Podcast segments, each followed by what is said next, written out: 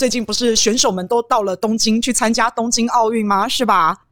好，那当然我们看到了球后戴资颖，那这一次呢应该是整个冬奥的选手里面应该是戴资颖是最有机会夺冠，然后也是最有最有机会，她是世界球后哦，然后我们都很喜欢她。诶，东京奥运哦，台湾出团哦，啊怎么球员运动员都坐在经济舱，然后官员坐在商务舱，结果后来你看到教育部长也出来道歉啦，然后体育署长也道歉啦，然后苏贞昌啊，哦全部都什么很遗憾啊，然后说这样子真是太糟糕了等等等等。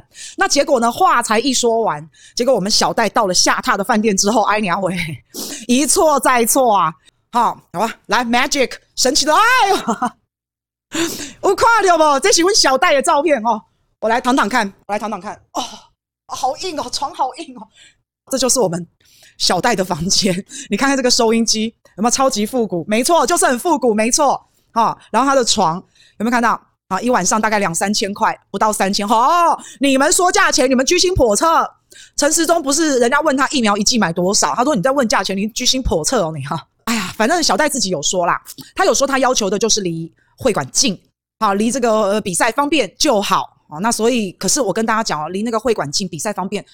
还还是有其他的选择，好，那反正好吧，就是这样。那你知道我们的官员住哪吗？哎呦，哎、欸，这我们官员的房间哦，你夸夸你夸夸，有餐厅，哎呦，有舒适的感觉，那个枕头有没有很蓬松的感觉？然后感觉那个床有那种端端的感觉，有没有？哎、欸，这光用眼睛看那种差异就已经出来了。来来来，我们看一下大陆选手住哪？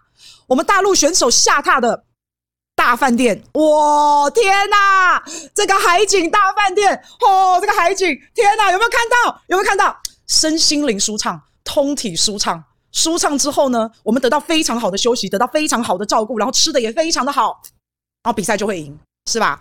好、哦，你看那个房间，那个那个房间还在里面，有看到哈？哦，一室一厅，哦，真的好羡慕啊！中国代表团，你们也住得太好了，怎么那么豪华、啊？真的，你感觉到？大陆在选手身上花的钱，然后跟我们那种锱铢必较，然后那种很穷酸的那个样子，有没有？那我不晓得台湾是不是真的是破产了、啊？我们都说台湾是疫苗乞丐，疫苗乞丐啊，现在是真的成为乞丐了，是不是？好，我们小戴真的让我们这样看到很心酸哎、欸，我们疫苗都要人家送了，可见旅馆能能住多好，还没有比赛就已经先被自己人给羞辱了。好，你看，哎呦天哪，天哪！哦，我光是照片换回来，我就已经觉得全身发痒了，你知道吗？我不知道会不会有尘螨，还有虫子啊、哦？还是说我们要让选手哈、啊、卧薪尝胆，要克难一点？所以住得太舒服，你的人生就会糜烂掉，你就会太放松，你就会没有机会夺牌。我不知道是不是这样啦、啊。所以这个叫做置之死地而后生的一个决心。好，所以这是太惨了，世界你怎么跟得上台湾呢？真的是跟不上你台湾的脚步啊！哦，那一下子从经济舱，然后现在到饭店。感觉上面真的就是一错再错，可是各位要知道哦，住经济舱是可能几个小时你就飞到了，但是住旅馆、住饭店，你可是要住好几天呢、欸。选手的整个休息跟他的身体状况真的是非常的重要，然后对他来说真的都影响非常的大。那这个饭店呢是 三点三 星的，然后网友就觉得太寒酸了，所以我们就网友就发动了刷洗评价的活动。我们一定要在 Google 上面，我们怎么可以让小戴住 三点三 星呢？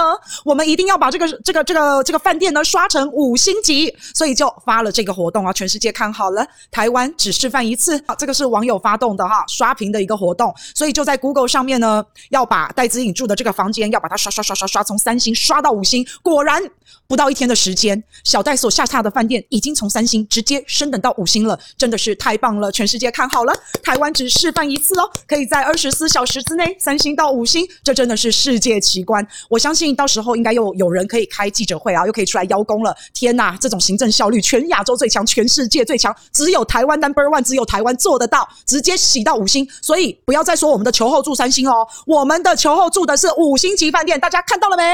我想饭店应该也会非常开心啊，因为这个是免费帮他洗评价。所以开饭店应该乐逍遥，他一毛钱都不用花，所以得网军真的得天下。但是不好意思，竟然被发现了，网军洗评价好丢脸啊，丢脸丢到国外去了。呜、哦，所以呢，各位好朋友，花了这么多的努力洗了这些评价，最后被校正回归了。现在这间饭店又被又被校正回归，变成三星。好，所以说这个刷屏的行为啊，真的是啊蛮智障的哈。那我觉得，既然 Google 不让我们刷屏，他给我们校正回归，大家现在赶快去刷啊，勾打，看看可不可以把这间饭店也刷成五星啊。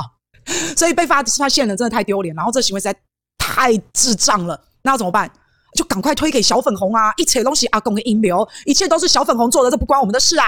好，所以又创了一个世界笑话。哎，这是真的，这是真的，我没有在骗大家哦，我们真的很厉害哦，所以我们是不是也已经间接证实了？哎，好像真的是有网军，从这个经济舱一路到饭店啊，你就看到整个就是荒腔走板啊。那你自己，我我不晓得他们的心态是什么啦。可是我想说，我们是不是可以换个角度想？换个角度，我们是不是要感谢一下台湾的官员，在坐飞机的时候，他们把自己挤在商务舱里面，还没有办法梅花座，然后高官们就把外面空荡荡的经济舱留给我们的选手，自己呢，然后到了饭店以后呢，自己要住比较远的啊，选手留给他们比较近的，离会场比赛比较近的地方。好，会不会会不会我们我们把它往好方面想，不知道有没有可能是这样哦。我老实讲哦，小戴住那个饭店哦，哎，我我真的自己出去玩，为了省钱，我可能会住，但是出国比赛，你说真的要订到这么差的哦，我跟大家讲哦，也是不容易啊。好，这也是要很认真的搜寻，很认真的找，哎，才找得到这样的，好不好？好，所以我们就把它往好方面想，我们不要每次那么阴谋论，好不好？你们这些刁民哈、啊。那可是之前蔡不是有承诺过吗？好，在几年前他就承诺过了，我们的选手出去比赛，我们是要做商务舱的啊，然后教育部长也承诺过选手要做商务舱，不是吗？教育部长你可怎么可以没有听蔡英文的话呢？我觉得整件事情啊，反映出来的，从你坐飞机到下榻的旅馆，就是一个心态的问题，就是一个思维的问题啦。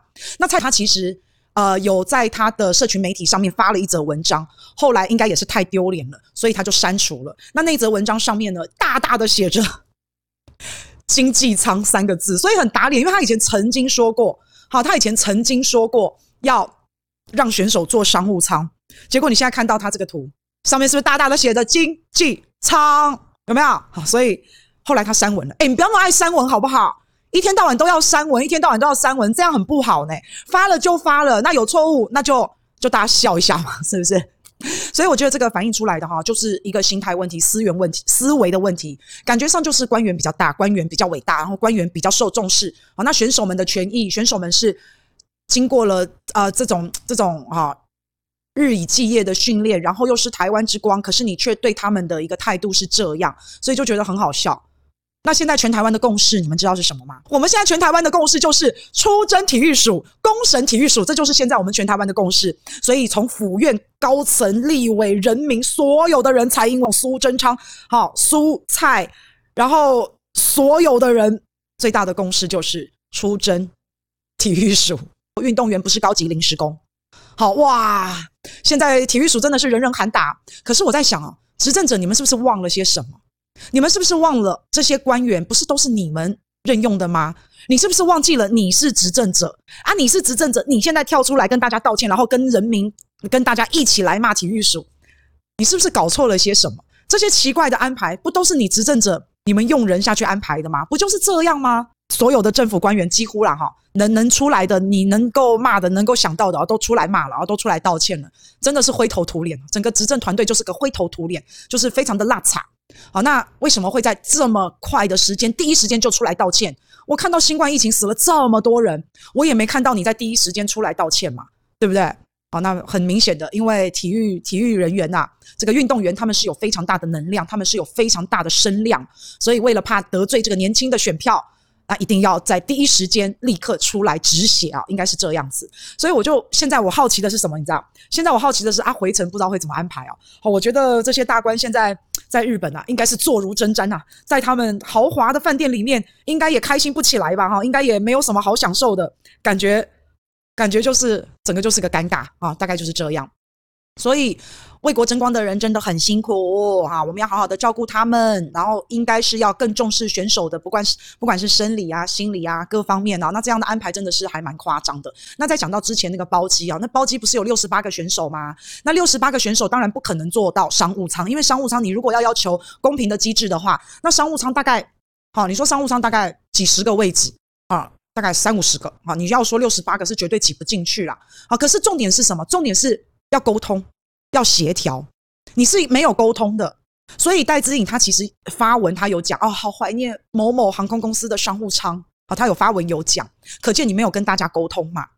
那你说世界第一的球后可不可以做商务舱啊、哦？我认为是可以的。我觉得其他的学弟妹也给他们一个努力的一个目标、啊、如果你真的成绩很好，这种东西没有在一视同仁的啦，他是世界第一耶、欸、啊，你名不见经传，你还没有得到金牌，你没有一些战功，你怎么跟他比？你跟我说你要跟世界求后，要求世界第一，你要跟我说你要跟他要求要平等，哦，为什么他做商务舱我就不能？你当然不能啦。所以我认为这是可以沟通的，那这就是反映了一个思维啦，就是官最伟大，官最大啊！台湾人一直都是爱钱、爱做官、怕死，好，不就一直都是这样吗？所以看到这些体育选手，有有就觉得对他们觉得很很心酸，然后也觉得为他们感到不值啊、哦！